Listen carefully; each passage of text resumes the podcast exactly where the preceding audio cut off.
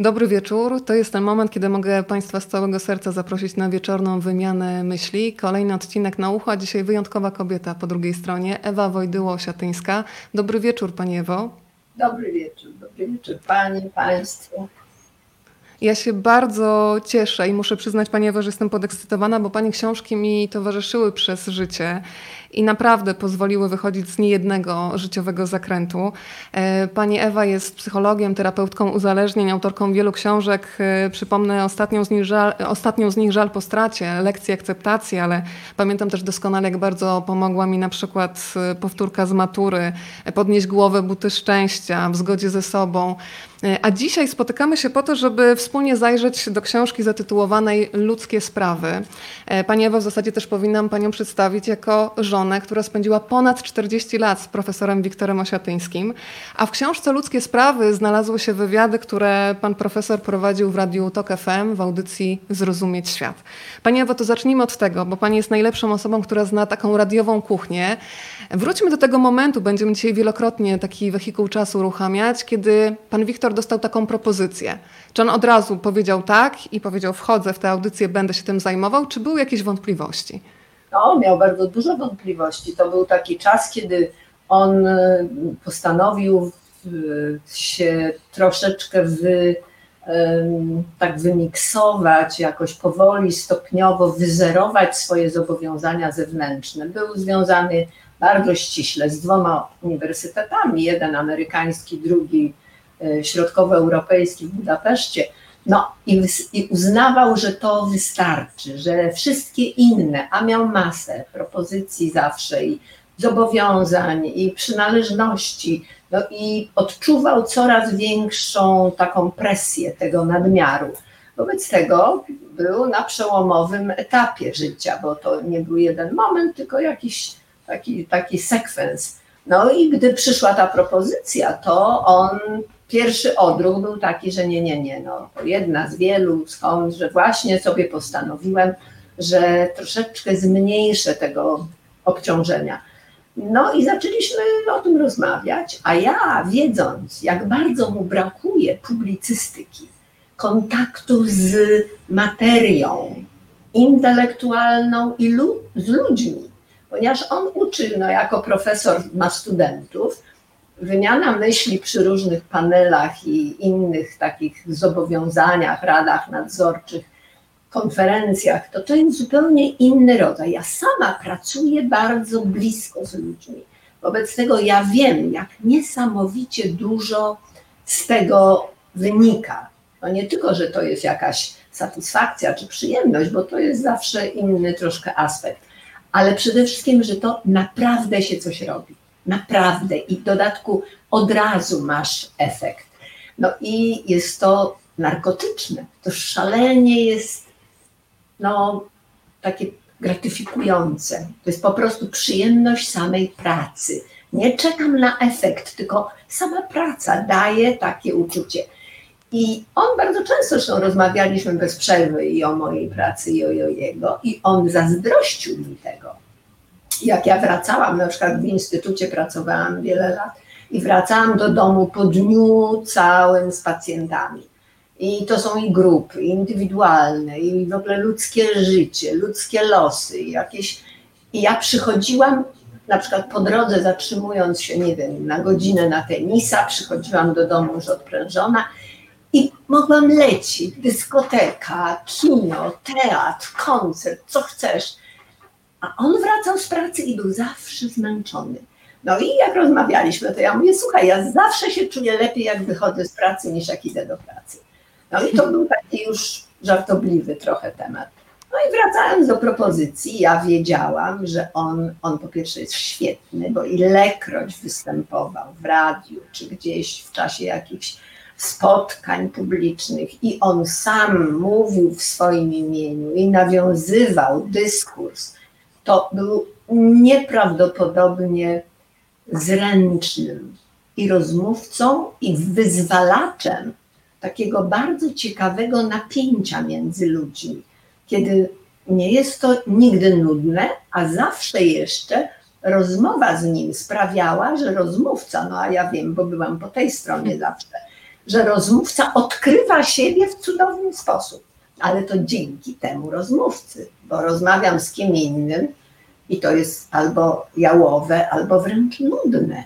A tu nie można się było jakoś zatrzymać. On bardzo tak mobilizował, był niezwykle miał żywy umysł. No i myślę sobie, radio, cudowna rzecz. On po prostu będzie wspaniały. I Tym bardziej, że. Trochę Tym bardziej, panie. Mając też na myśli swój interes, może nie interes, ale taką swoją korzyść. Mianowicie, praca w TOK FM byłaby pracą bardziej stacjonarną. On byłby więcej w Warszawie, ponieważ bardzo dużo go zapraszano gdzieś poza i ciągle wyjeżdżał. No i nie mówiąc już o tych dwóch uniwersytetach, które czasami się tam spotykaliśmy i ja go odwiedzałam, ale to on jednak wtedy przebywał semestr tu, semestr tam. Natomiast te inne wyjazdy też go oddalały. No a tutaj na miejscu i jeszcze w dodatku takie pensum, że raz na tydzień. On wprawdzie przechytrzył wszystkich, włącznie z samym sobą, mianowicie często komasował nagrania i w jednym dniu przygotowywał cztery kolejne audycje, a potem miał cztery tygodnie. Audycja szła, była mm, emitowana, natomiast także to był jego sposób na to, żeby się nie wiązać jednak, bo ta ambiwalencja, żeby mieć jak najmniej zobowiązań, a której towarzyszyło zachwyt, kiedy tylko ktoś go chciał do czegoś zobowiązać, była zawsze bardzo dużym takim wyzwaniem. Pani Ewo, kiedy szukałam takiego słowa opisującego pana profesora po wysłuchaniu jego audycji, po przeczytaniu książki, to pomyślałam, że ciekawość będzie dobrym słowem, ale ciekawość połączona z taką ogromną otwartością na drugą osobę. Bo kiedy słucha się rozmów pana profesora, które cały czas są jako podcasty do znalezienia na stronie TOK FM, to widać, że to nie jest ktoś, kto prowadzi wywiad. Nie, to jest człowiek, który rozmawia całym sobą, który wkłada w tę rozmowę serce, dzieli się doświadczeniem. Proszę powiedzieć, jak wyglądały te przygotowania, bo to słychać już nawet, kiedy się teraz y, wraca do podcastów, że za tym musiały stać godziny wracania do książek gości, notatek, e, łączenia różnych książek i filmów ze sobą, gdzie w pewnym momencie te teksty ze sobą rozmawiają. Jak, to, jak wyglądały takie przygotowania domowe przed jeszcze wejściem do studia radiowego? Pani sama pracuje w tej dziedzinie, więc pani wie, że jeżeli się e, przygotuje program, czy rozmowę, czy wywiad, to wtedy i przebieg jego, i atrakcyjność dla obu stron, a potem przez jak gdyby e, u, u, ukoronowanie dla czytelników czy dla słuchaczy będzie dużo większa. I mój mąż, Wiktor, przygotowywał się bardzo rzetelnie. On właściwie nigdy nie rozstał się ze swoją tożsamością ucznia. I to takiego ucznia, który zachwyca się tematem. Nawet jeżeli coś go mniej interesowało, a na przykład musiał na ten temat się dowiedzieć, czy, czy z jakichś powodów było mu to potrzebne jako nawet, nie wiem, footnote albo to brał książkę i czytał. I wielu, wiele osób, z którymi rozmawiał, bo tutaj książka ma kilkanaście rozmów, ale tych rozmów było ponad 400, więc y, rozrzut y, tematyczny, profesjonalny był naprawdę gigantyczny i były dziedziny, w których on mógł liczyć na swoją biegłość i takie obycie, ale były niektóre dziedziny, z którymi on się stykał przy okazji rozmowy z jakimś specjalistą. Więc on sięgał po, do samego źródła, brał książki. Nawet niektóre to wiem, że czytał ponownie. Na przykład jak miał rozmowę z profesorem, z panem premierem Mazowieckim, to to przeczytał nie tylko ostatnią książkę, którą napisał, ale sięgnął do pierwszej i jeszcze wcześniejszych wywiadów, notatek. Więc to, to, to świadczyło o tym, a on wy, wykorzystał, miał temat i rozmawiali o czymś, co teraz było bardzo aktualne. Ale przychodził podchodził do tematu w sposób taki trochę jak student albo jak właśnie taki uczeń. I nigdy nie miał tożsamości profesora, tylko odwrotnie miał. Zawsze studenta, w sensie od studio studiorum, czyli to był człowiek, który po prostu dociekał. I no, na pewno to miało wpływ na, e, na taki wydźwięk tych rozmów. One były rzeczywiście bardzo dobrze przygotowane i dzięki temu właśnie on, zresztą wywiad, wywiad przeważnie kojarzy się z pytaniem i potem odpowiedzią. I czasami się nawet słucha niezbyt ciekawie, dlatego że odpowiedź może być nadmiernie taka obszerna. A on nie, ponieważ on na ten temat też już miał wyrobione zdanie, więc zawsze stawał się takim no, po prostu partnerem do rozmowy.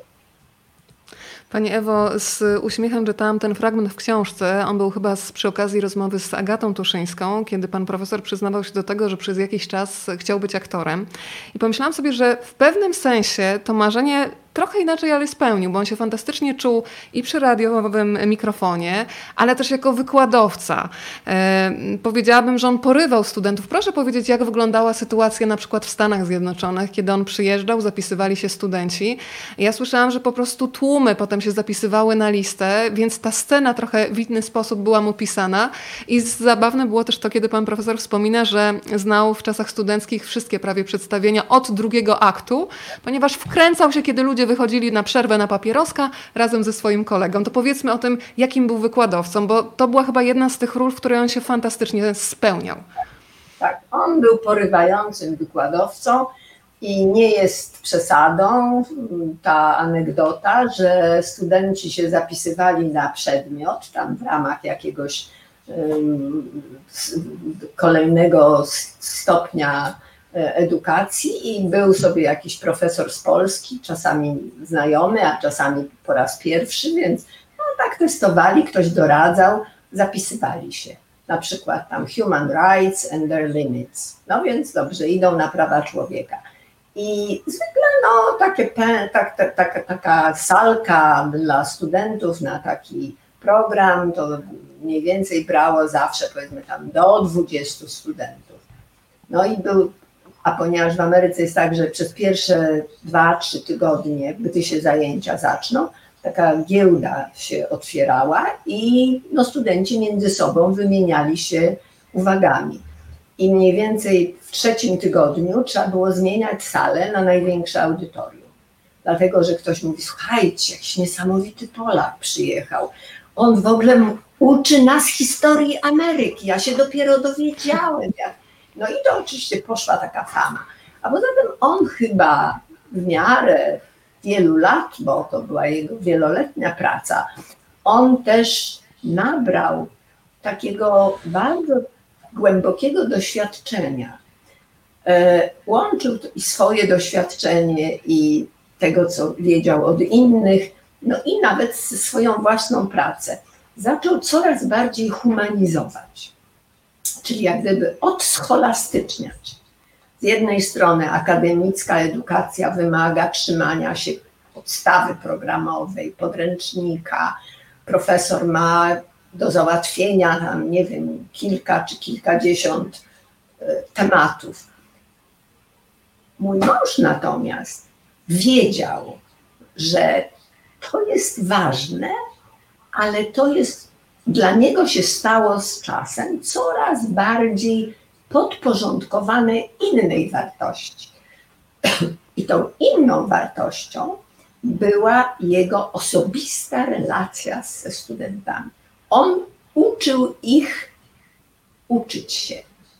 On, niezależnie od przedmiotu, który znał fantastycznie, plonem jego tych mm, na przykład amerykańskich wykładów jest właściwie takie opus magnum, czyli ta książka potem przetłumaczona na polski, ona wyszła najpierw w Ameryce i jest podręcznikiem właśnie e, prawa człowieka i ich granice.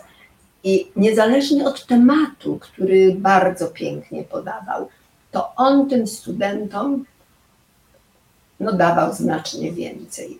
Czyli przekazywał im wiedzę o o nich samych. Oni się uczyli tak jak gdyby siebie doceniać, siebie szanować, o siebie dbać.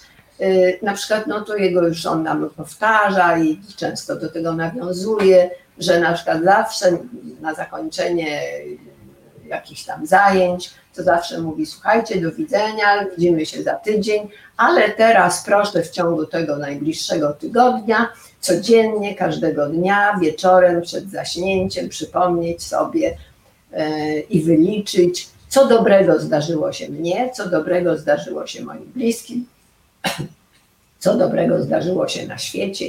Więc czasem mówił po pięć rzeczy, czasem po trzy mhm. rzeczy, czasem to jakoś bardzo personifikował, ale cóż to było? Ja jako psycholog wiem, co to było. Sama to robię. To było po prostu rozbudzanie w człowieku takiej jakby zdolności do zakładania okularów, przez które świat lepiej widać. Tak pięknie pan profesor mówi o takim nastrajaniu, dostosowaniu anteny, żeby wyłapywały to, co dobre, prawda? Bo żyjemy w takim świecie, gdzie w centrum jest to zło, a tutaj było przestawianie anteny na to, co dobre.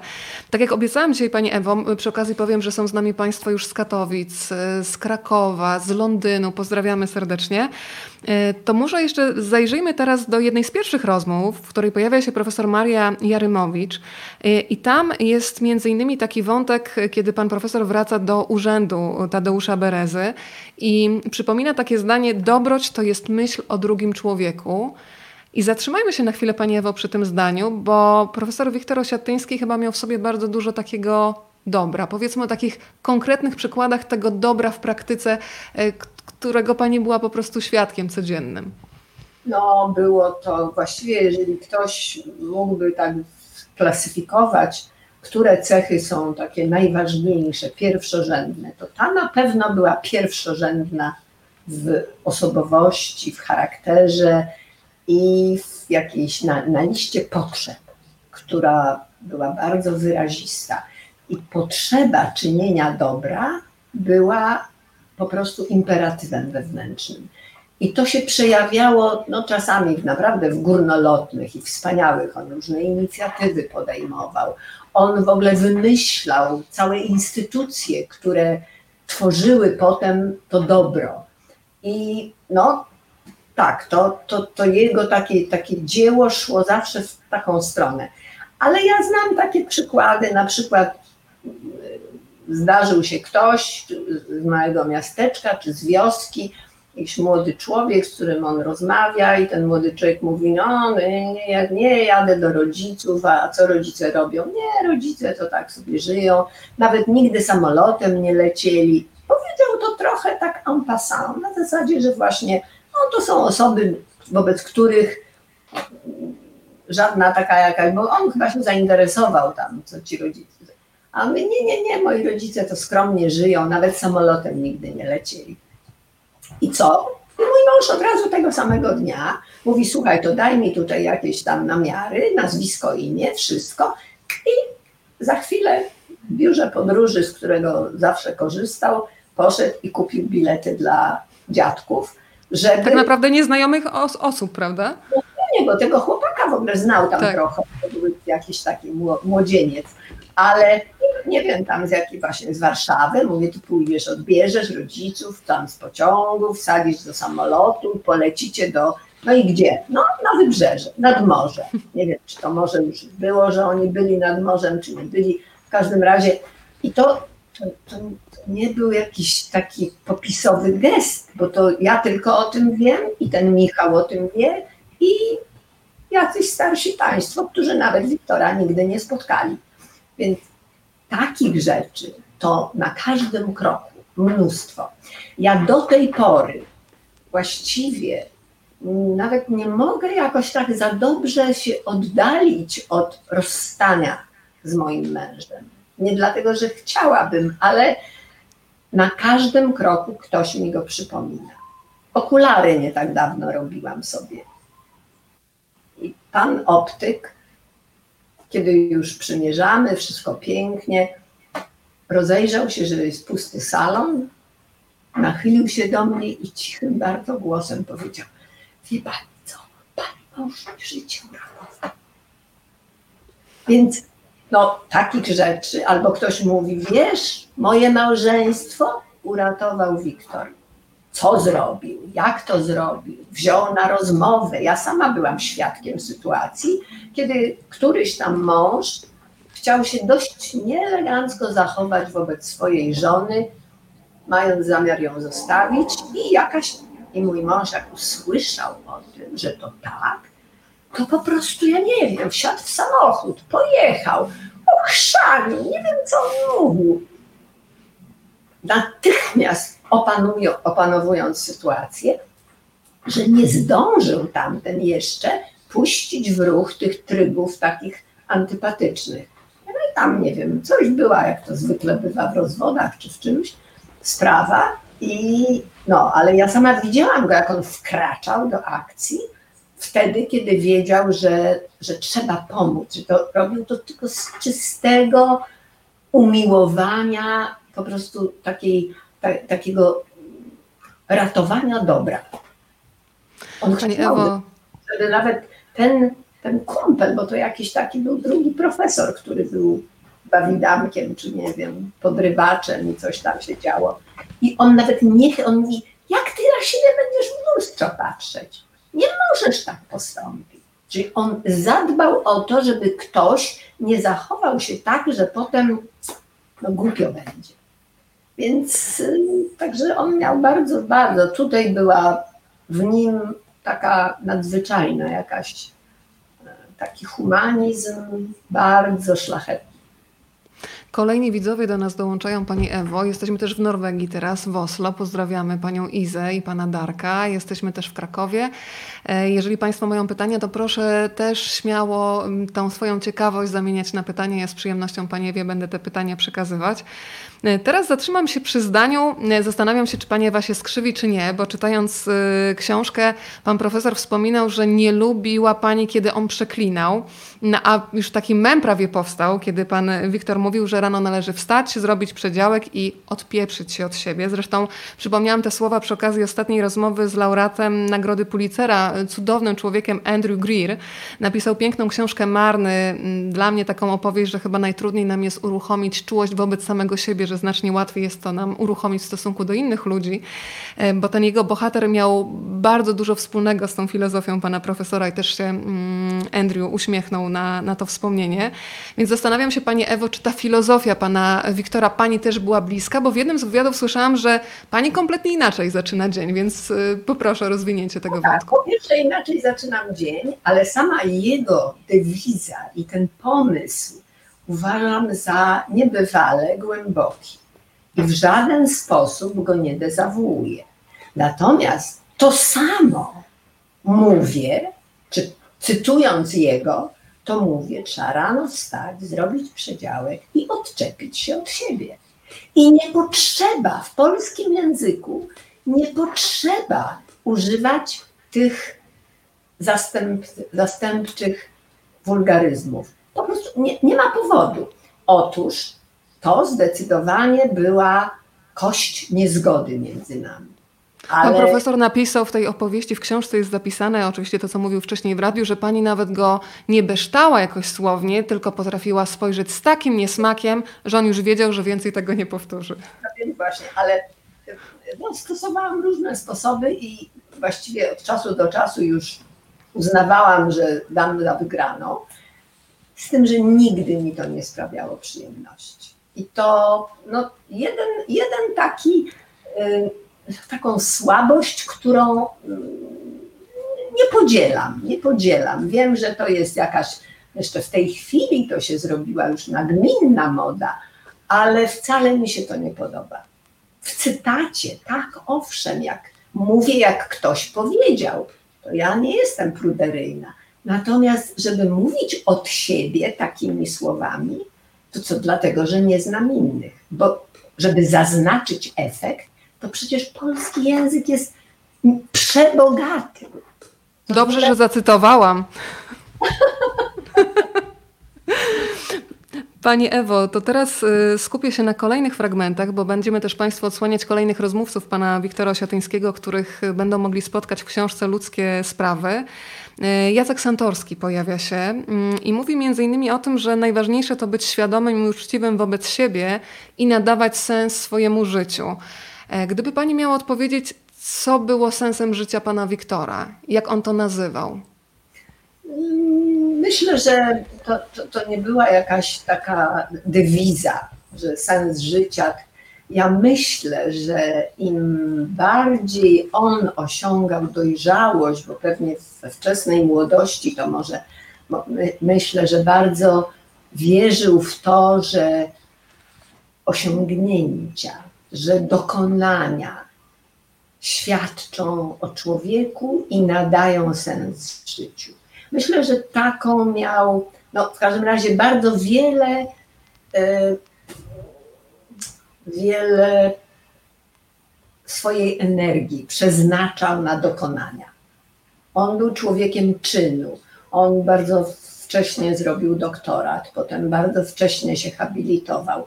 On y, połykał wiedzę, on się uczył wierszy na pamięć. On mnożył sześciocyfrowe liczby w ułamku sekundy.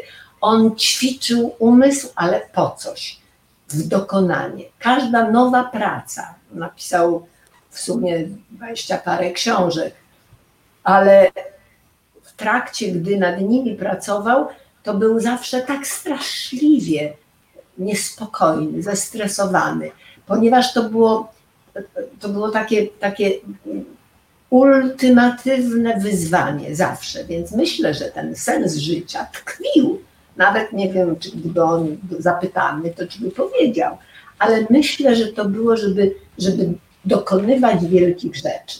To z całą pewnością. Wobec tego się trochę ścigał z sobą. I to jego poranne motto to przede wszystkim jego dotyczy. Bo ja nie wiem, jak dużo ludzi potrzebuje tego, ale on się rano budził i od razu był zdenerwowany, ile on ma a ja na przykład nigdy.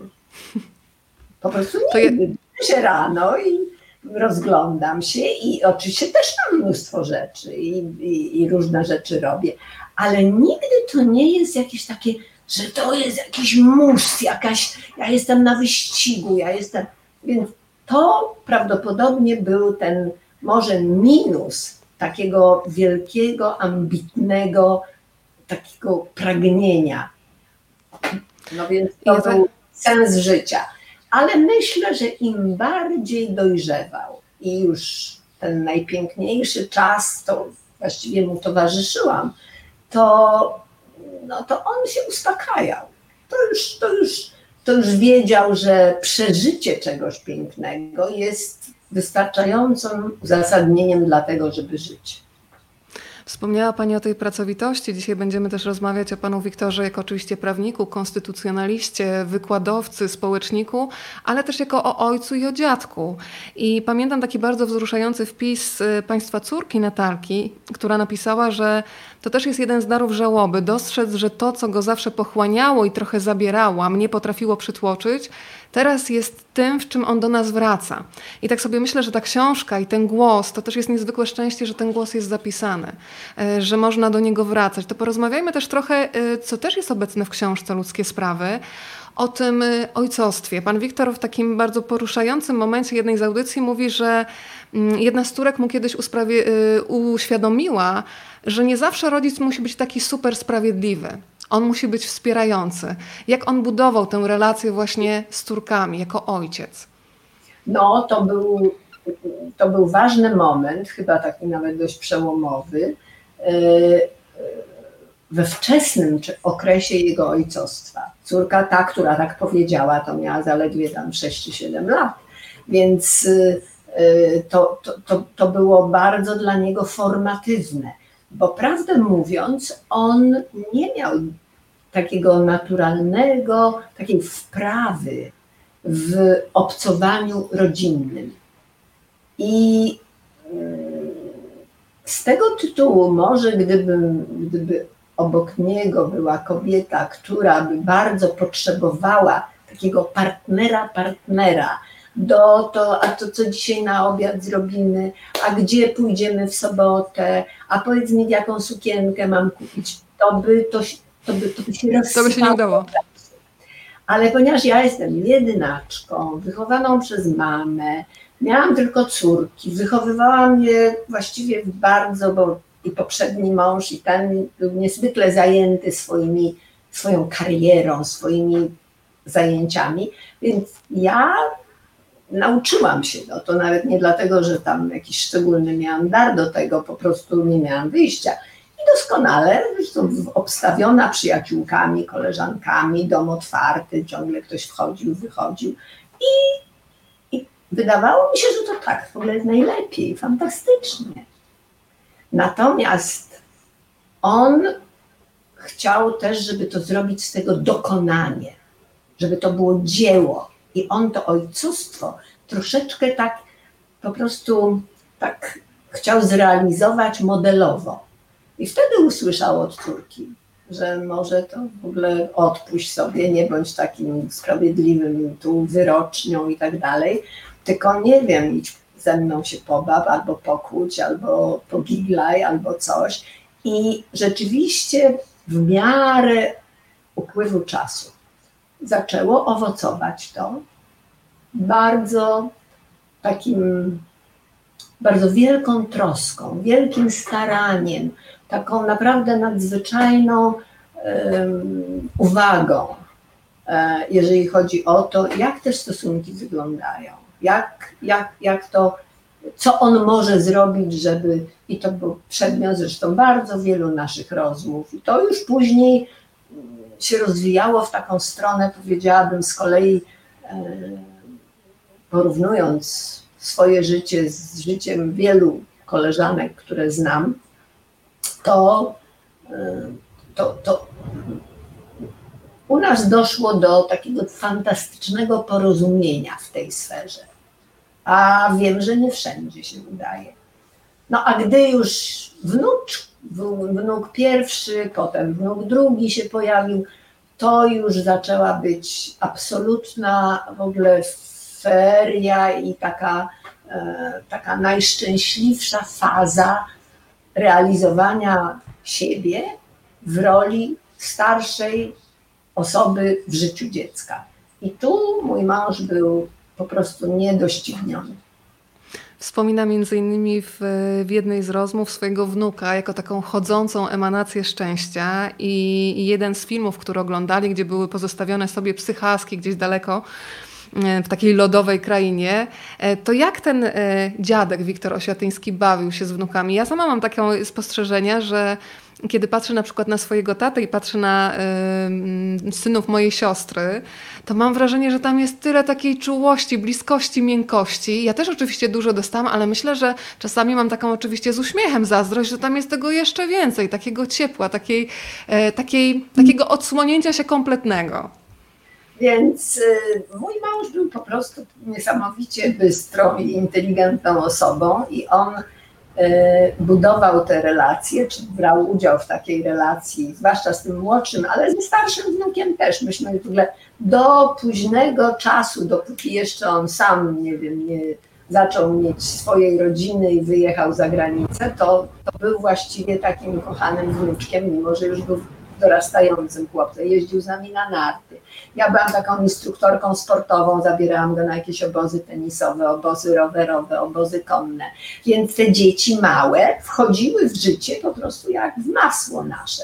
No i y, mój mąż, na przykład ostatnie lata, już zresztą wtedy chyba ta choroba w nim była, wiedzieliśmy nic o niej, ale był może mniej aktywny, nie biegał, nie szalał, nie kopał piłki. Natomiast ten mały nasz miał pasję.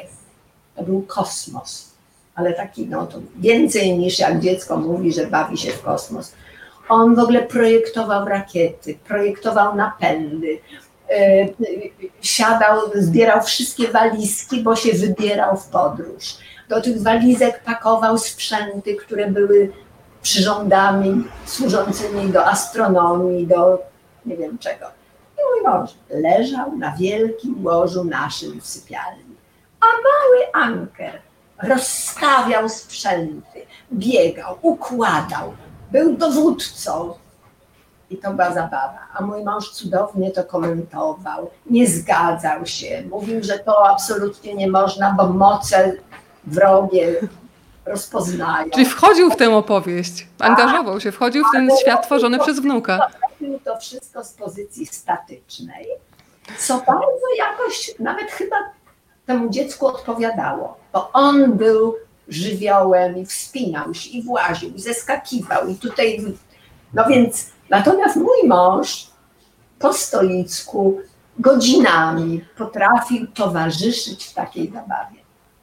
Więc Cudowne wspomnienie, to niech jeszcze w tej naszej opowieści pojawi się Kanika, bo kiedy myślę o człowieku, to zawsze myślę o jego wielkich cechach, o tym, że był autorytetem, o tych wszystkich y, wspaniałych książkach, które pan Wiktor napisał, ale też zawsze lubię zobaczyć człowieka w takiej codzienności, na przykład w kontakcie z psem. To jakie to były relacje, pani Ewo?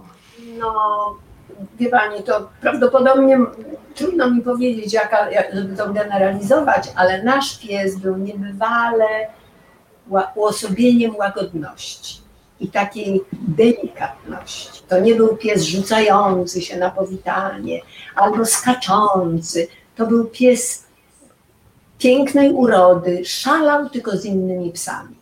A z człowiekiem zachowywał się jak jeden z nas. I mój mąż uwielbiał Kanikę. Właśnie dlatego, że była tak niesamowicie bezpieczna, łagodna, była uosobieniem prawdopodobnie spokoju, którego mojemu mężowi gdzieś tam wewnętrznie w jego ciągłym wyścigu mogło brakować. Więc wydaje mi się, że to mogło działać trochę tak balsamicznie. Ale bardzo lubił, lubił na spacery wychodzić, ale wychodził swoim tempem, chociaż to był pies w młodości, niebywale żywiołowy i ja musiałam rowerem jeździć, żeby ona mogła się wybiegać na przykład te swoje 5 czy 7 kilometrów.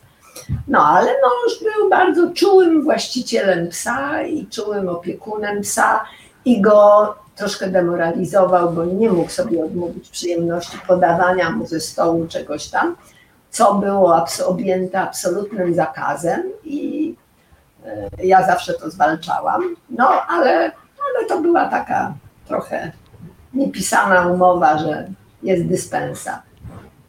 Pani Ewo, kiedy słuchałam e, rozmowy Pani z Dorotą Wodecką i rozmowa z profesorem Wiktorem Osiatyńskim, te rozmowy też znajdą Państwo w książce Ludzkie Sprawy, to bardzo się uśmiechnęłam, bo lubię sobie powtarzać, że my się też składamy z różnych takich śmiesznostek, takie słowo sobie uknęłam. I kiedy Pani opowiadała o wahadełku i Panu profesorze, to aż nie mogłam sobie połączyć tego wybitnego intelektualisty no właśnie z wahadełkiem na dziale mięsnym. Możemy rozwinąć tę myśl dla tych, którzy Pani rozmowy z Dorotą Wodecką nie słyszeli? Możemy, możemy to rozwinąć. Rzeczywiście e, pewnie nie pod wpływem nawet, ale razem ze swoim przyjacielem, który takim reżyserem, z którym w ogóle no, to był taki przyjaciel domu i wzajemnie i się spotykaliśmy i jakoś rodziny się przenikały. Była taka faza wielkiej zażyłości i obaj panowie, to Henryk był pierwszym takim inicjatorem, jeździł gdzieś do jakichś egzotycznych krajów i tam dowiadywał się o szamanach, o jakichś wróżbitach, o jakichś znachorach. Rzeczywiście chorował, no więc to była jedna z motywacji, ale faktem jest, że w rezultacie mój mąż również zaczął wszystko sprawdzać wahadełkiem. I to było. I on w to święcie wierzy. I A jak to... się Pani czuła na takich wspólnych zakupach, kiedy jedziecie do supermarketu?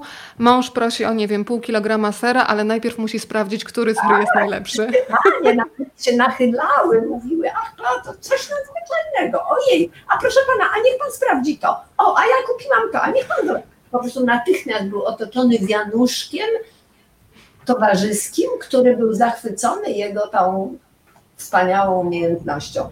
A ja, no to nie było w żaden sposób szkodliwe, więc mógł sobie robić co chce. Natomiast było to takie właśnie taka słabość, no taka zabawna. Ale on rzeczywiście w restauracji przychodził, brał nawet kartę danych. I wahadełko mu pokazywało, co ma zjeść. Nie, to jest dla ciebie dobre. To nie, to tego nie. Ktoś zachwala mięcinę, czy łososia, czy coś. No i chwileczkę, do kelnera, chwileczkę proszę pana, zaraz sprawdzę. Mówi, nie, nie.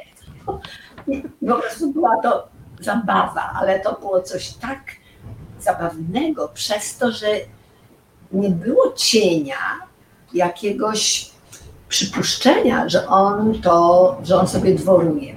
On naprawdę jak małe dziecko uwierzył w czarnego kota, w duchy, w białą panią na zamku i w wahadełko.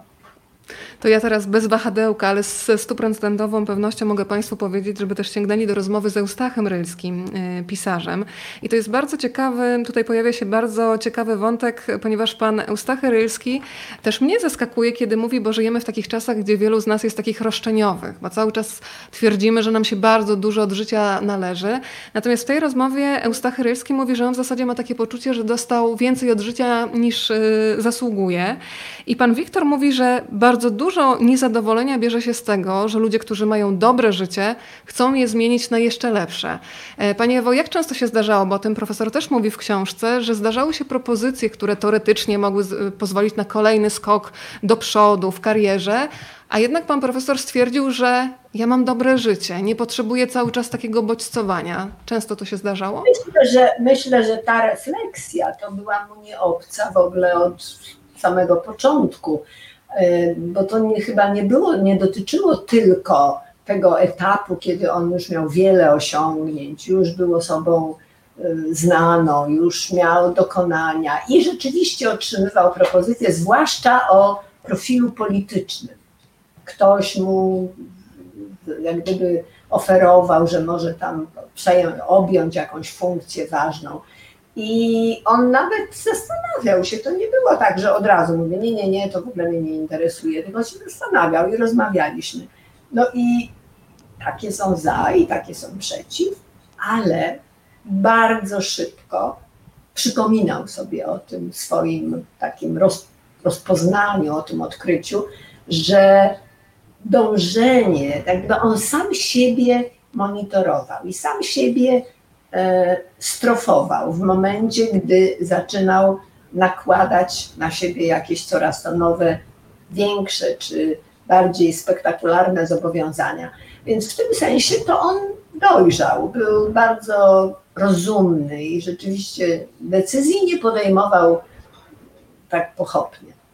A na pewno go interesowały te, te produkty uboczne stanowisk które wiążą się z jakąś e, celebrą, z jakimś e, popularnością czy ze znaczeniem.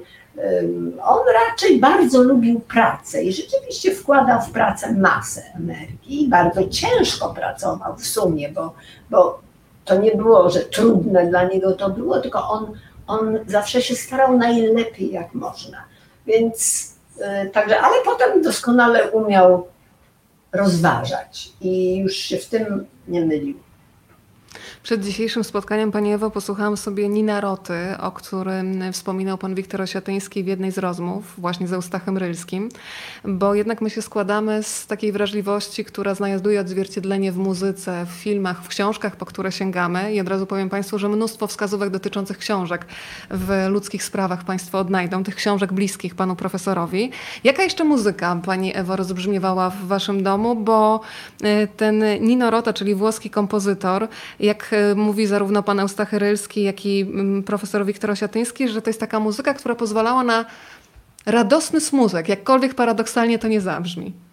No więc Nino Rota to była jego, Nino Rota i w ogóle Fellini, bo to się zaczęło od filmów Felliniego. E, to był kultowy jakiś obszar jego przeżyć, jego wzruszeń. To z całą pewnością. On mógł oglądać zwłaszcza Amarcord, mógł oglądać dziesiątki razy. Natomiast jaka muzyka rozbrzmiewała, no to nie było dnia, żeby nie, Mahler nie grał. I Malera odkryliśmy w ogóle w Ameryce, dzięki jednemu z naszych przyjaciół. Bardzo, bardzo dawno. I od tamtej pory zaczęliśmy wręcz, a Wiktor to już fanatycznie zaczął na mapie świata śledzić programy koncertów w filharmoniach I gdziekolwiek, a Malera teraz się gra często, ale w Polsce na przykład to w ogóle był nieznany kompozytor. Dopiero gdzieś od lat 90. może, ale wcale niedawno. A ponieważ chodziliśmy do filharmonii regularnie, najczęściej jak w ogóle tylko można, i wyjeżdżaliśmy na te koncerty. Więc jak Mahler był w Berlinie, to wsiadaliśmy w samolot i lecieliśmy do Berlina. Jak Mahler był w Wiedniu, to jakby był w Amsterdamie, to do Bauhaus i tak dalej. Więc to, to, to, to była. I on był inicjatorem tego i uwielbiał. Więc y, kiedyś raz mieliśmy audycję radiową w dawnych czasach o alkoholizmie razem z taką panią redaktor Jolantą Mróz w Polskim Radio, w dwójce. I mieliśmy taki dżingiel nas właśnie z pierwszej symfonii Malera z czwartej części. Więc nawet, nawet jeżeli ktoś pytał o muzykę, to zawsze musiała być muzyka dotykająca właśnie któregoś z pieśni Malera, lubiliśmy bardzo. Więc to był jego świat muzyczny. W ogóle był bardzo wyrobionym melomanem, ale, ale preferencje miał tak niesamowicie skrystalizowane, że nic nie dościgało Malera. To skoro mówimy o muzyce, to teraz takie czułe struny dotyczące serca bym chciała poruszyć i uruchomić znowu ponownie ten nasz wehikuł czasu i wrócić do momentu, kiedy Państwo mieli po 30 kilka lat i kiedy po raz pierwszy Ewa Wojdyło spotyka e, pana e, Wiktora Osiatyńskiego. E, czy to była taka strzała Amora od razu, że pani wiedziała, że z tego będzie miłość i ponad, no nikt nie mógł wtedy przewidzieć, że prawie ponad 40 lat wspólnego życia, ale czy to było coś, co się tak narodziło bardzo szybko, nagle i miało w sobie taki rodzaj pewności, tak to jest to? Pani Weroniko, ja napisałam książkę o pamięci. Dobra pamięć, zła pamięć. Tak. Ja przestudiowałam bardzo, bardzo dużo mądrych, wielkich dzieł dotyczących pamięci. Jak pani mnie pyta, jak ja to pamiętam, to dzisiaj będę to tak pamiętać, innym razem będę inaczej pamiętać. To poproszę o dzisiejszą pamięć. Ponieważ, ponieważ Wiktora już nie ma, ponieważ to jest taka zamknięta książka, to no strasznie, zupełnie zrozumiałe, takie, takie naturalne, oczywiste jest.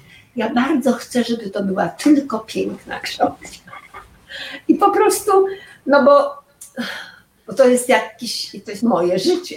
Więc no nie mogę się utożsamić na przykład z książką, w której są jakieś niedoróbki albo złe rzeczy. Więc jak pan mnie pyta, jak to było, to było cudownie, to była strzała Amora. A jak było naprawdę, to już nawet nie, nawet nie pamiętam za bardzo.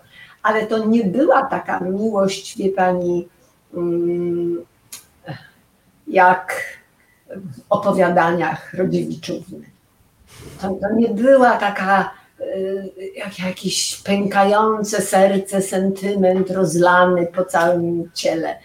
To było zauroczenie, zachwyt wzajemny, no ale, ale to, to była bardzo taka współczesna miłość. Pani Ewo, to jeszcze wrócę do wspomnień pana Wiktora, chociaż w tych rozmowach radiowych mówi, że nie lubi, żona nie lubi, kiedy o niej za dużo mówię, więc za chwilę ten temat zamknę.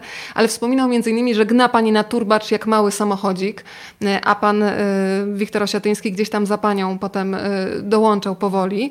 Powiedzmy trochę o tym ruchu w państwa życiu, bo pani, pani Ewo kojarzy mi się z ogromną witalnością, z tenisem, y, z taką otwartością i chyba mm, to chyba też wynika z pani znajomości neurofizjologii mózgu, że ten ruch powoduje, że my cały czas mamy taki apetyt na życie. E, czy tutaj też się Państwo zgrywali? Kto był bardziej takim typem kanapowym?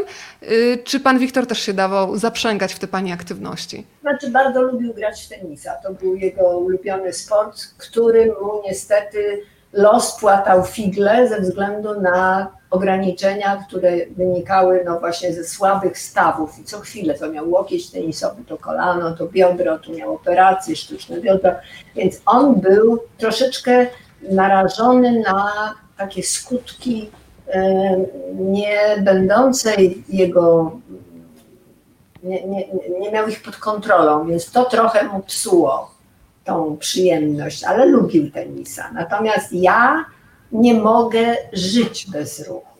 I y, kanapowe życie, owszem, uprawiam, ale ono jest zawsze dopiero wtedy, jak się wybiegam, wyjeżdżę na rowerze, no do tej pory. Więc y, na pewno tak to, taka proporcja między nami była. Nie przeszkadzało to jednemu ani drugiemu z nas, to co się działo obok. Ja miałam rzeczywiście bardzo dużo takiej jakby wolności czy swobody i możliwości, więc y, w ogóle nie odczuwałam tego, że nie ze wszystkim się zgadzamy. Jeździliśmy na nartach i na przykład ja zostawałam aż do zmierzchu, a mąż zjeżdżał wcześniej. No ale ludzi pełno, byliśmy zawsze w jakichś grupach, więc było to w dalszym ciągu świetne.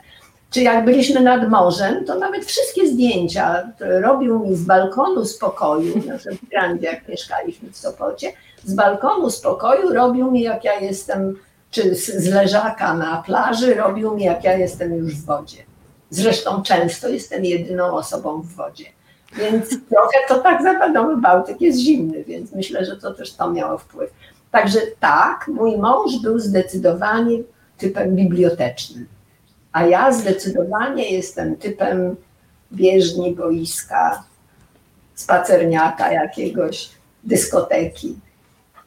My cały czas sobie teraz wędrujemy tak myślami i ja się zatrzymam jeszcze Pani Ewo na chwilę przy tytule książki Ludzkie Sprawy, bo wspomniałam o tym, że czytając rozmowy profesora Wiktora Osiatyńskiego, Państwo dostaną bardzo wiele wskazówek, po jakie teksty warto sięgnąć. Ja to nazywam takimi drogowskazami, które lubię sobie chować do kieszeni, żeby mieć je blisko. Kiedy jakoś e, mam wrażenie, że zgubiłam kompas, to sobie wracam do wielu zdań e, z tej książki. Ludzkie Sprawy wzięły się podobno z bardzo ważnej lektury dla Państwa, takiej książki, która podobno zmieniała tylko stoliki nocne e, w Państwa sypialni. Powiedzmy trochę o niej.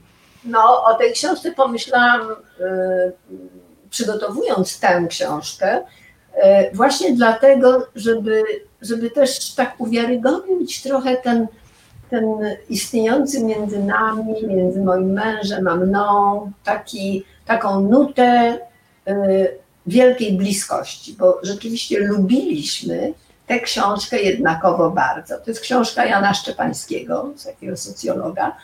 E, ona ma tytuł Sprawy ludzkie, więc żeby się nie myliło w katalogach, to jest odwrócona kolejność, ale jest to książka o wielkiej wartości filozoficznej.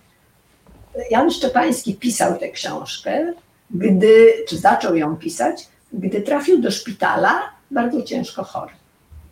I w tym szpitalu, oderwany od uczelni, oderwany od codziennej pracy, e, postanowił, no może dlatego, że jeszcze choroba była ciężka i operacja bardzo ciężka, to postanowił jak gdyby no, przelać na papier swoje refleksje takie bardzo znaczące. Książka nie nosi nie ma takiego charakteru rozliczeniowego. Nie, jest wręcz pogodna, ciekawa, erudycyjna. Jest w ogóle mnóstwo fascynujących y, nawiązań do innych autorów. No, wspaniała. I książka jest tak obszarpana, bo myśmy ją po prostu ciągle czytali. I to była taka książka, którą można czytać y, stale, mieć obok. I tak też było i czasami ja szukam, bo chciałam koniecznie na przykład o cierpieniu sobie przeczytać, albo o miłości sobie przeczytać, albo o wzruszeniu sobie przeczytać. I mówię, no gdzie jest Szczepański? No ostatnio ty miałaś, zobacz. Ponieważ leżą stosy książek przy jego, na jego stoliku nocnym i u mnie i obok i tak dalej, więc no patrzę i mówię, a jednak była u ciebie. No i ona tak wędrowała sobie między nami. I ja właściwie martwiąc się, czy tak ze smutkiem, zorientowałam się, że o tej książce nikt nie słyszał. Ja usłyszałam po raz pierwszy, mówię z ręką na sercu, dzięki właśnie tej książce. A jak y, rozmawiałam jeszcze hen dawno temu w Agorze o tej Wiktora książce, to sobie zastanawiałam się, że taki temat, taki tytuł byłby bardzo poręczny i skojarzyłam z tamtą. I mówię to tak jak książka Szczepańskiego, taka jaka Potem komuś mówię, tak, a jaka? Jakieś dziewczyny mnie pytają, na coś, to ja mówię, wiesz, będzie taki tytuł, a dlaczego? Ja mówię, no bo książka Szczepańskiego, Szczepańskiego, a kto to był? E, I ona, ona utonęła, ta książka. I tak mi żal, bo ona zasługuje na to, żeby była, żeby wróciła, żeby istniała. Wobec tego to jest ukłon, to jest taki hołd oddany nieżyjącemu już autorowi i myślicielowi, który e, no, zapisał się bardzo ważną, taką ważnym wspomnieniem e, dla nas obojga. I myślę, że mój mąż byłby zachwycony, gdyby brał udział w rozważaniach na temat tytułu i tej książki, bo wiedziałam, jak bardzo lubił tamtą. Teraz sobie pomyślałam, e, poławiacze pereł o tym duecie. Ewa Wojdyło-Osiatyńska, pan Wiktor Osiatyński, bo tych perełek w środku w ludzkich sprawach Państwo znajdą bardzo dużo. E, właśnie Państwo meldują, że zamawiają już książkę, więc cieszę się, że będzie w kolejnych dobrych domach e, ta ważna opowieść. To teraz jeszcze się skupię przez chwilę na rozmowie z panem Wiesławem Łukaszewskim, e, profesorem psychologii w Szkole Wyższej Psychologii Społecznej w Sopocie. Tam pojawia się między innymi pani Ewa wątek samokontroli, wątek tego, że można ją ćwiczyć. Tak mówił Roy Baumeister, mówił o mięśniu moralnym. I faktycznie ta szczerość profesora jest bardzo ujmująca, kiedy mówi, że na przykład ze swoją złością zaczął się mierzyć w wieku 40 bodajże 3 lat i zajęło mu to kolejnych 5 lat. E, pani Ewo, Pani jako terapeutka pracująca przez lata z ludźmi uzależnionymi, jak często Pani się mm, spotyka z tym, że my mamy na początku bardzo duży opór, że nie chcemy jakby wziąć do siebie tego, że pod tą złością kryje się bardzo często wstyd, lęk, bardzo dużo przeróżnych emocji e, i kiedy się zabieramy tak naprawdę za pracę nad tą złością, bo nic się samo nie zrobi. Tutaj naprawdę trzeba ogromu konsekwencji i samozaparcia. Za to, Pani? Niektórzy się w ogóle nie zabierają za to. Nasza kultura nie sprzyja temu. E, u nas za mało się mówi, za mało się wyraża, znaczy nie ma prawa, nie ma przyzwolenia do dzieci, czy wśród uczniów, szkoła, w domu. Właściwie się cały czas strofuje i wymaga się, nawet jest słowo, którego nie ma, na przykład nie ma po angielsku takiego słowa. Bądź grzeczny, mówi pani do synka. No, jak powie pani po angielsku? Powie be good, bądź mhm. dobry, ale grzeczny, no to jest kind, ale to co? To u nas jest, o to jest wspaniałe dziecko. W tym roku mam bardzo miłą klasę, wszyscy są grzeczni. Grzeczność to jest podporządkowanie i nie podnoszenie. Uległość. Uległość. E, takie, no i właściwie to jest brzydka cecha. Wie pani, no sama grzeczność, no jak była mowa o psach, pani opowiadała o szczeniaczku i ja opowiadałam o swoim psie. To było zanim Państwo do nas dołączyli. To od razu zdradzę Państwu, że zanim się połączyłyśmy, to trochę wymieniałyśmy się wyrażeniami. Która jest niebywale wyszkolona i zajmuje się pomocą w takim ustawianiu, przygotowywaniu psa do obcowania z rodziną, z życiem. I zajmuje się tym od wielu lat i sama bardzo uczyła te psy. Więc kiedyś ona mi powiedziała, jak jechała do hodowli, żeby przywieźć sobie szczeniaczka. Wtedy brała udział w zawodach sportowych tych psi. Ja mówię, ale to dlaczego jedziesz oglądać? To już pojedziesz kupić. Ale mamo, ja muszę wybrać. Ja mówię, no ale jak taka kulka ślepa, to co ty wybierzesz? Mamo, czy ty wiesz, że to jest strasznie ważne? Ja mówię, ale jak poznasz? Przecież to potem ma być czempion. No to, to ale oczywiście, że poznam, a wiesz po czym? To się poznaje. I to samo dzieci dotyczy. Jeżeli malutki, świeżutki, ślepy szczeniaczek chowa się, y, ucieka, y, nie reaguje na bodźce, nie reaguje na człowieka, nie reaguje na wyciągniętą rękę, to jego nie wybieraj do sportu. To jego nie wybieraj. A jeżeli chcesz mieć inteligentnego, żywego psa, który będzie, który zrozumie wlot, który się będzie umiał co? uczyć, no bo na tym polega przecież jakaś przydatność do konkurencji sportowych. Umie się uczyć. To musi to być żywy, aktywny, niesforny, a więc czytamy to niegrzeczny osobnik. Grzeczny. żyje niegrzeczność. No otóż to grzeczny może trafić do sekty, bo umie tylko słuchać i potakiwać. Natomiast niegrzeczny to oczywiście powinien być dobrze wychowany, a to są dwie różne rzeczy. Nikt nie mówi, Pani... że wychowany, tylko mówi się bądź grzeczny.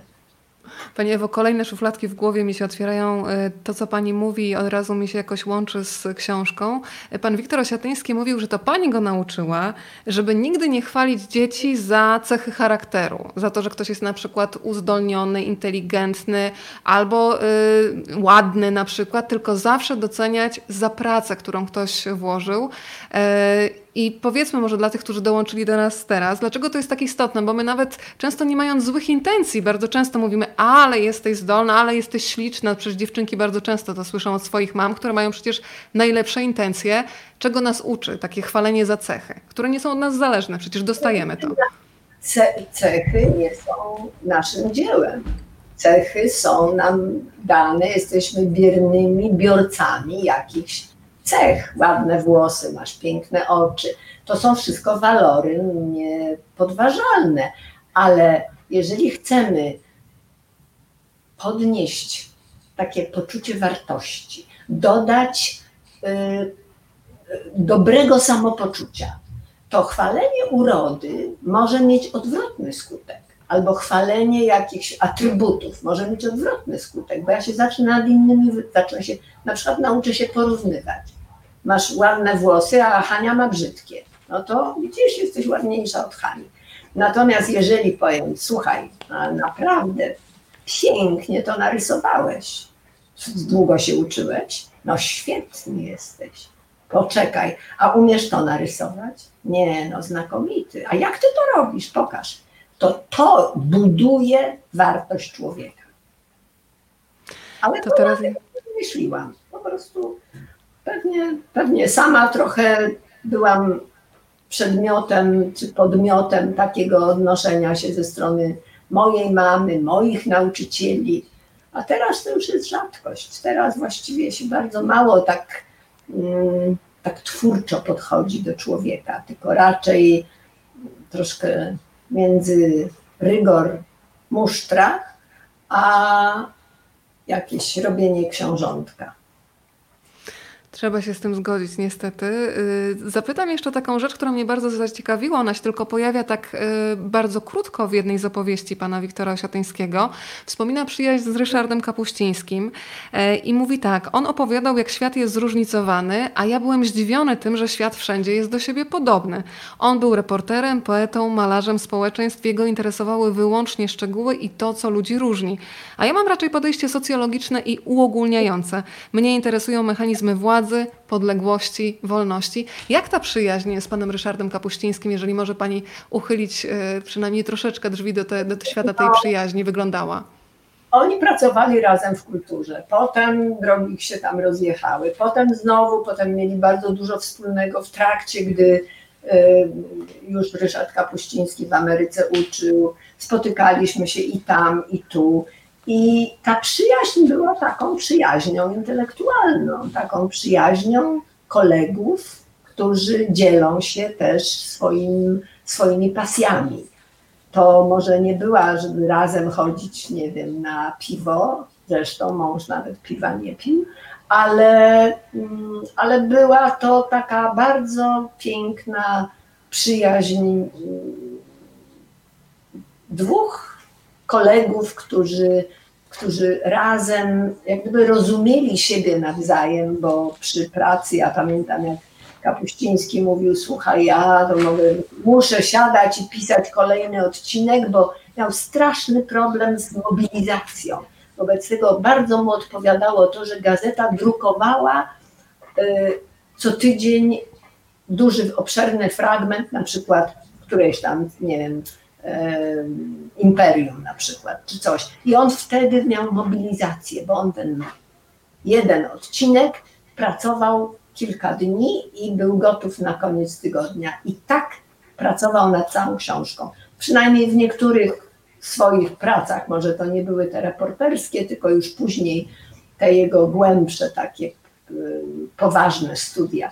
No i myślę, że doskonale się rozumieli, bo i mój mąż też bardzo poważnie traktował swoją pracę i też borykał się z poczuciem niedoskonałości, ciągle, ciągle nie był pewien. Więc to myślę, że na pewnym poziomie twórczości to może powstać taka więź bez słów, polegająca na dobrym zrozumieniu siebie nawzajem.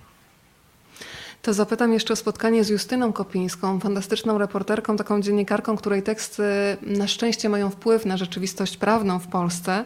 I tam pojawia się wątek też różnych y, przyjaźni. Profesor wspomina innymi o przyjaźni ze sobą, która siedzi w amerykańskim więzieniu ponad 47 lat.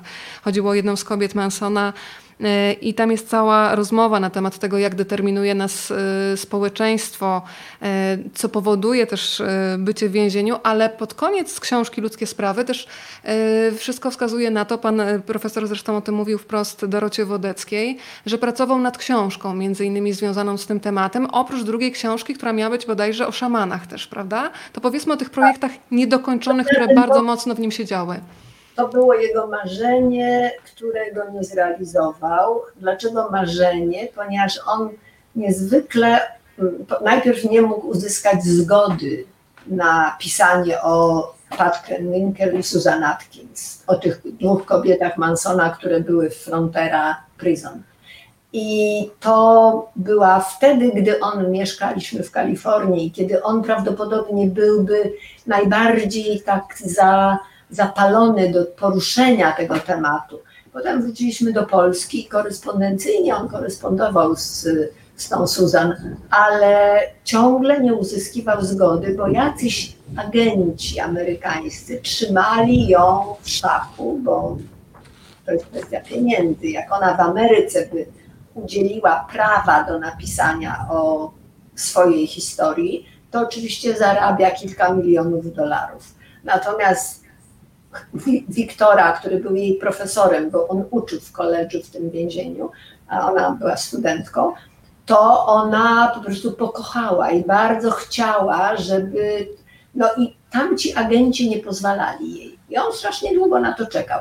I dlatego nigdy nie zabrał się do pisania.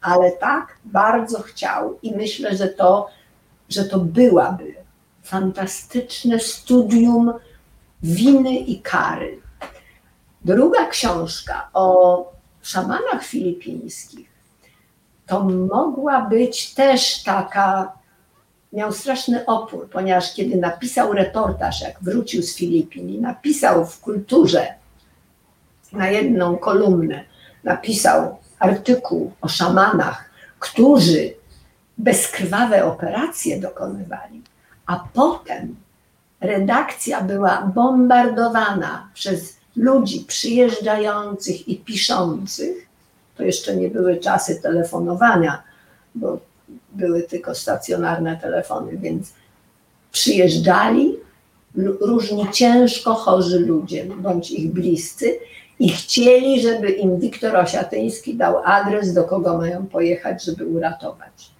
I Wiktor się strasznie tego wystraszył. Czy to nie było nieetyczne? Dlatego, że no, poruszenie tej, tego tematu w taki sposób otworzyło ludziom nadzieję. I on miał wielkie poczucie winy, że prawdopodobnie ileś osób zawiódł, dlatego że no nie miał im nic do dania, a wyjazd do, na Filipiny w latach 70. czy 80. to był w ogóle mrzonką. I chciał potem o tym napisać. I był ponownie na Filipinach, pojechał ze swoją siostrą starszą, chorą na chorobę nowotworową i odbył takie studia. Był jedną z osób, tych kursantów, którzy większość przyjechała chorych, a on przyjechał z chorą osobą, ale sam brał udział w tych seansach. I niestety, ale rozszyfrował w sposób, no tak zdemaskował, że ten popis taki z krwią bez rany, to jest popis e, sztukmistrza. I że krew, która była, bo on wziął krew na ręczniczku i przywiózł to do Polski i oddał do analizy. I to jest krew kury. Więc on wiedział już, że może napisać, ale musiałby napisać nie, że uzdrawianie jest niemożliwe, tylko że niektórzy do uwiarygodnienia albo wręcz do ubarwienia swojego talentu uzdrawiania, czy jakiegoś daru uzdrawiania, używają takich, no, takich po prostu szalbierskich sposobów. I byłby pisał, tylko że sam zachorował.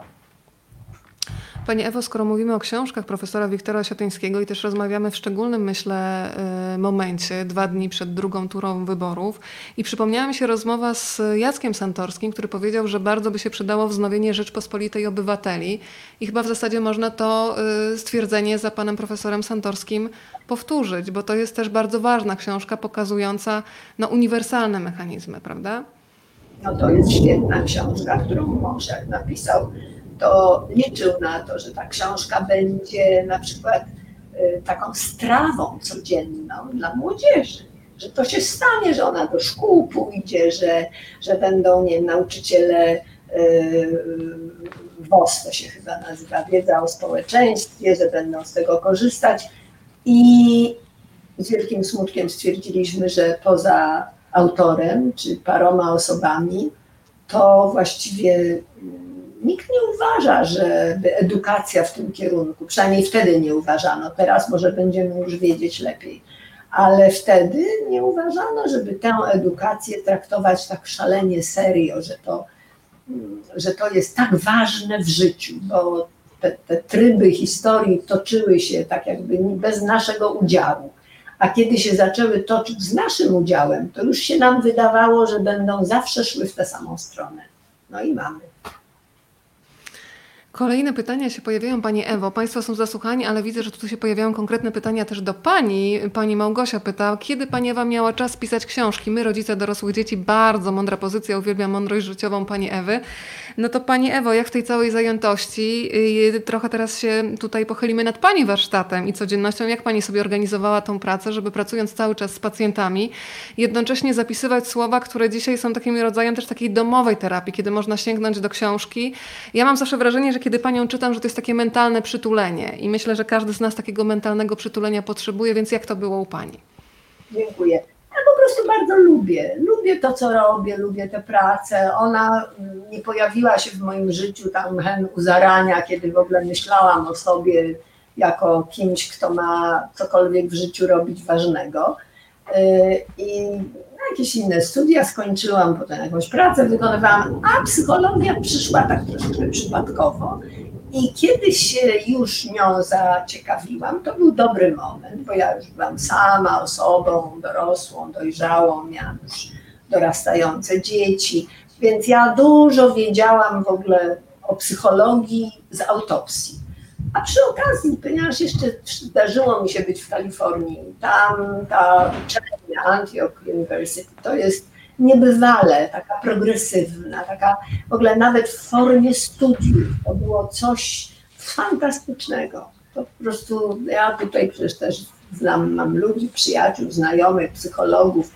Czasami nawet bywam zapraszana na jakieś, nie, ktoś mi kiedyś proponował jakiś kurs autorski na psychologii ale to w ogóle, w ogóle nie jest podobne do, do tego, co ja miałam jako, jako taką, taką podstawę mojej psychologii. Więc to nie jest wcale dziwne, że ja mam ochotę się tym dzielić. A ponieważ to jest część, a to co piszę, to jest część tego, co robię, i to jest jednocześnie część tego, w co ja wierzę, bo swoją drogą czasami praca z jakąś osobą czy z grupą osób wieloletnia moja praca w ośrodku terapii uzależnień to była zawsze praca z pacjentami w pewnej społeczności. To, to zupełnie inaczej wygląda niż to, co ja bym chciała, żeby pojedyncza osoba zabrała ze sobą. No to to muszę zapisać, to muszę. I to był taki naturalny proces. Kiedyś jedna z moich pań redaktorek, czy ktoś z wydawnictwa literackiego, z którym współpracuję od wielu lat, powiedział, użył tego w jakiejś formie tam w promocji czy coś, że to jest pisany gabinet terapeutyczny. I bardzo to jest adekwatne, wydaje mi się, dlatego że to jest dokładnie rodzice dorosły, my rodzice dorosłych dzieci. Ja teraz mam pod opieką, czy spotkałam się z rodziną, w której no, elementarz, mimo że to jest rodzina, w której są troje dorosłych dzieci i z wszystkimi ci rodzice mają straszne, oni mają problemy, no ale przy okazji te dzieci też mają problemy. Podczas gdy wynika to wyłącznie z braku techniki. To jest tak, jakbyśmy chcieli zrobić, włączyć pranie do pralki, ale nie wiedzielibyśmy, który guzik nacisnąć i byśmy ręcznie chcieli bębnem obracać. Te tysiąc obrotów na, na, na minutę. Więc, a czasami wystarczy powiedzieć, to jest ten guzik, ten trzeba nacisnąć. I tych guzików akurat w procesie, y, w procesie wychowania, to jest inny rodzaj, mm, inny rodzaj w ogóle odnosz, inny rodzaj relacji. Co innego jest relacja towarzyska, partnerska, koleżeńska, małżeńska, zawodowa, służbowa, podległa, zwierzchnicza, no a czym innym jest relacja rodzic-dziecko. No i tam też są pewne zasady, pewne zas no i bardzo niesamowite, ale u nas te zasady to albo ktoś ma jakiś samorodkiem i po prostu to wie, no i się zdarzają cuda ale większość ludzi takich prostych rzeczy nie wie. Na przykład, no, żeby nie. Na przykład się ciągle te dzieci porównuje. Oj, popatrz, Asiu, no, no znowu utyłaś. No popatrz, a, a popatrz, a, a Haneczka nie. Coś takiego powie, albo nawet obserwuję, bo przecież te dzieci mam w rodzinie i swoje, i już dzieci moich dzieci, więc gdzieś tam widuję. I na przykład jakaś mama tam opędza się, mówi, ale mówiłam ci, Jesiu, idź się pobaw. No idź się pobaw. A ta mała wraca i siada mamie, no i pcha się na kolana. Ona mówi, zejdź, bo mamusia ciebie nie będzie kochać. To są nasze metody wychowawcze. I to, to, to, to, to całe dłonie upierścienione, piękny makijaż w ogóle, no umysł. Więc to nie, że jakieś doły społeczne, ale no właśnie takiego elementarza nie ma. Pani Ewa bardzo do mnie przemówiła ta metafora z pralką, bo ja czasami mam takie wrażenie takiej wirówki myśli, kiedy nie mogę uspokoić głowy i marzę o tym momencie, kiedy się pralka zatrzyma, odwiruje i to pachnące, świeże pranie rozwieszam na takim sznurze myśli i pani książki, książki pana profesora Osiatyńskiego y, pomagają rozwiesić te myśli i one naprawdę schną na tym wietrze. Ja aż czuję ten zapach, kiedy taki spokój na człowieka spływa. To porozmawiajmy też trochę o, takiego, o takim słowie, którego my się boimy, a profesor Wiktor Osiatyński w jednej z rozmów w TOK FM powiedział, że bardzo uwalniająca dla niego była, była dla niego sytuacja uwalniająca, kiedy na jednym z wykładów podszedł do niego student z konkretnym pytaniem, a on ze spokojem mógł mu odpowiedzieć, że nie wie, ale spróbuje się dowiedzieć i przynieść mu odpowiedź na kolejne zajęcia. Pamiętam też, że chyba Wisława Szymborska, odbierając Nobla, też powiedziała, że to nie wiem jest takie lekkie, takie lotne nawet słowo, które jest trochę jak otwarcie drzwi. Kiedy profesor Wiktor Osiatyński osiągnął taki spokój, że nie wiem nie paraliżowało, że ja nagle nie jestem autorytetem, tylko tak naprawdę otwierało taką burzę mózgów, otwierało proces poszukiwania rozwiązań? Pani, ja go takiego już znałam. Nawet wtedy, gdy się poznaliśmy, on miał 30 parę lat i to było tak, że on chyba zawsze miał dużo w sobie, no nie wiem, użycie słowa pokora może tutaj być e, trochę tak nie, nie, niezbyt trafne.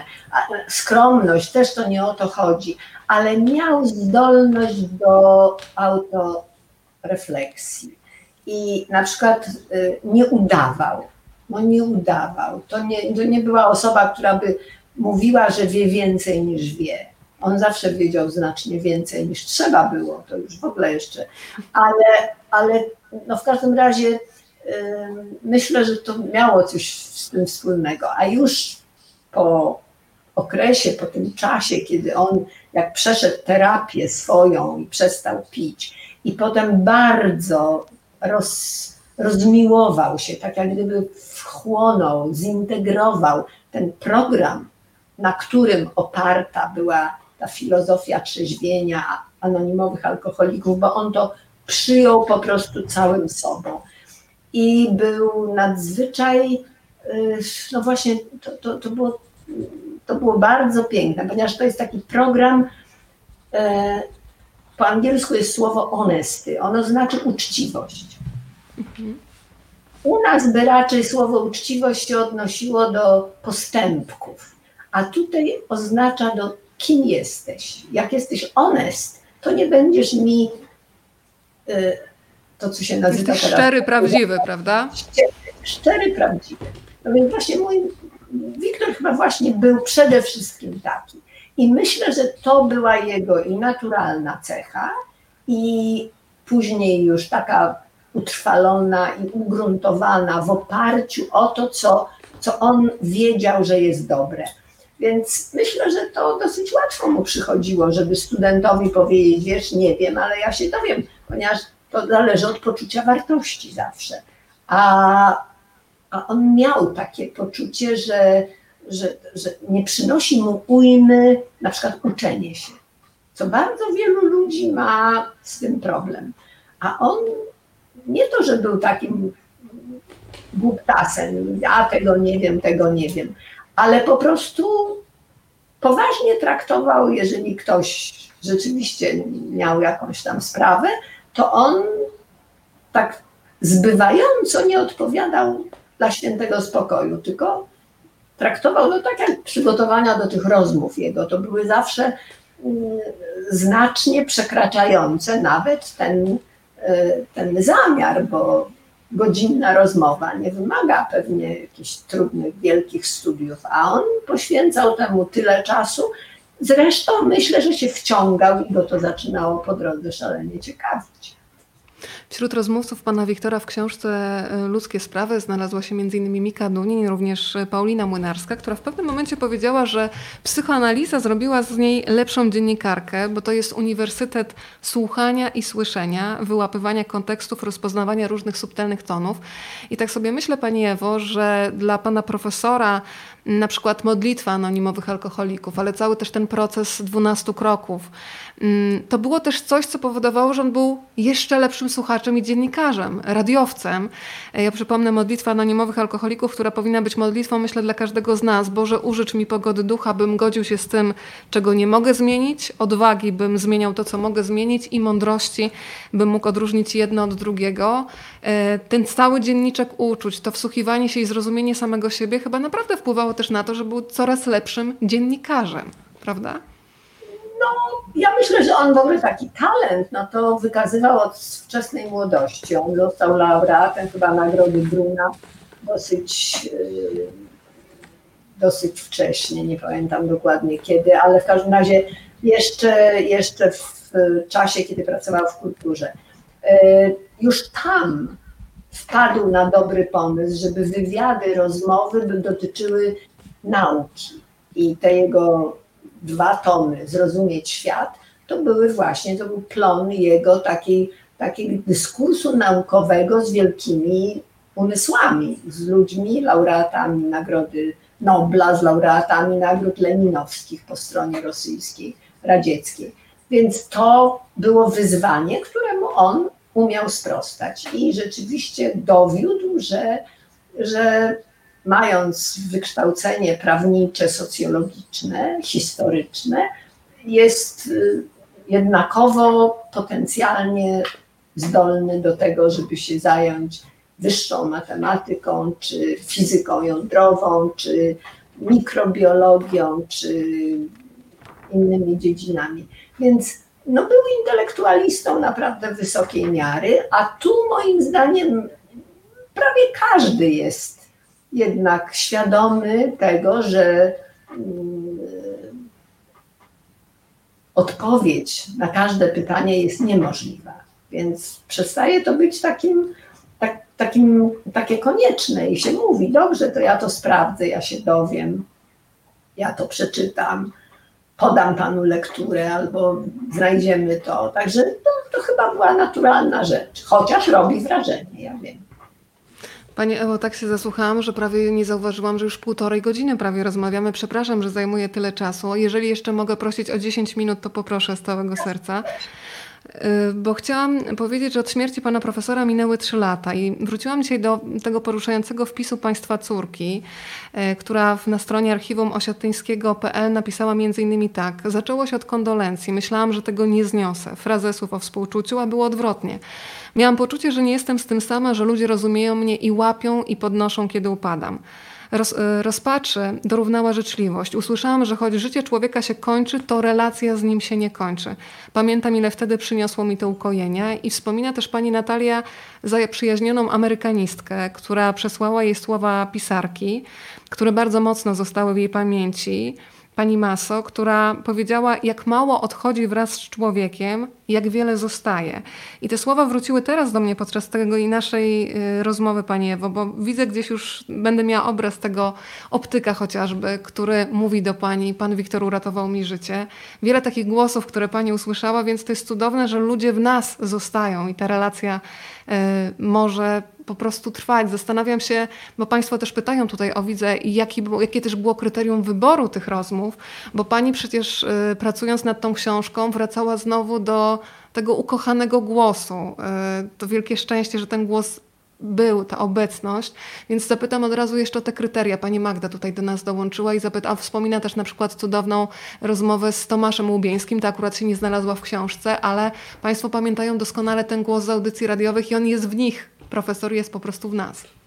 Ale Pani Magdo, chcę Pani powiedzieć, że to była bardzo e, dramatyczna sytuacja. W pierwszym wydaniu nie znalazła się ta rozmowa, nikt nie umiał znaleźć winnego. Cały skład książki, cała praca nad tą końcówką, korekta i graficzne opracowanie i wszystko odbywało się online i prawdopodobnie armia redaktorek gdzieś w którymś momencie przegapiła. I proszę pani, jak mi pani by przysłała na priv w moim Facebooku swój adres, to ja pani wyślę z następnego wydania już książka zawiera rozmowę z Tomaszem Łubieńskim. Najgorzej miał sam rozmówca. Tomasz Łubieński, który jest nadal bardzo chory, dzwoni do mnie i mówi: Słuchaj, Ewa, co się stało? Dlaczego mnie wyrzuciliście? Ja dopiero patrzę, w tym tomie rzeczywiście nie ma. W spisie treści nie ma, czyli to w ogóle jakiś, jakiś straszny chochlik. No i zaczęłam go uspokajać, chociaż on się tak łatwo nie da uspokoić. On powiedział, słuchaj, ty sprawdź, oni na pewno celowo mnie wyrzucili. I kiedy ja to oznajmiłam i te moje panie redaktorki cudowne zaczęły podnosić szum na jakimś tam zebraniu, to się okazało, że to nikt po prostu nawet nie jest za to odpowiedzialny, bo to się samo, no diabeł nakrył ogonem, się mówi u nas. No i w już w e-booku jest i w następnym wydaniu, sama kupiłam, e, ta rozmowa się znalazła. I strasznie przepraszam, że trafiła Pani na egzemplarz, w którym tej nie było. Więc jak Pani mi przyśle swój adres, to ja chętnie Pani sprezentuję. Bardzo dziękuję za to zapewnienie i za taką bliskość, chociaż każdy z nas jest w swoim mieszkaniu, to mam wrażenie, że emocjonalnie wszyscy jesteśmy dzisiaj bardzo blisko. To na koniec polecę Państwu na dobranoc, żebyście poszukali podcastów Radio Tok FM, kiedy pani Ewa Wojdyło-Siatyńska i pan e, Wiktor rozmawiają o szczęściu. A ja pani Ewo poproszę o chociaż fragment e, szczęśliwej trzynastki, bo ja mam takie wrażenie, słuchałam sobie tego kilka dni temu e, i uśmiechałam się i bardzo lubię takie teksty, rozmowy, które powodują, że te kąciki ust idą w górę i tak było. Rozmawiali Państwo o szczęściu. Pani powiedziała wprost z wielkim uśmiechem, że jest y, szczęśliwa. I stworzyła coś takiego jak szczęśliwą trzynastkę. Wyjaśnijmy tylko tak na zaostrzenie apetytu, żeby Państwo jeszcze sobie poszukali po dzisiejszym spotkaniu. Co to było? E, szczęśliwa trzynastka to jest taki, taka psychozabawa, ja to nazywam, w której akurat 13 punktów ułożyłam, e, w której bardzo łatwo, czytając punkt po punkcie i odpowiadając tak lub nie, ponieważ pytania są zamknięte. Pytania się zaczynają od słowa czy. Czy często zachowujesz urazę na długo?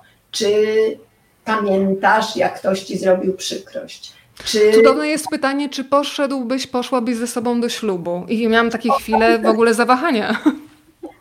No więc odpowiedź jest albo tak, albo nie. I liczysz sobie wszystkie swoje tak na przykład. No i potem ja sprawdzam od razu. Ja to jak ze studentami robię, no to pytam od razu. Nawet kiedyś w Rzeszowie to sala miała... Moje rodzinne miasto. No, tysiąc, a ja tam uczę w wyższej szkole z, y, informatyki i zarządzania. No i była w ogóle pełna sala, w Filharmonii nawet był ten wykład i była sala, nie wiem, na tysiąc osób.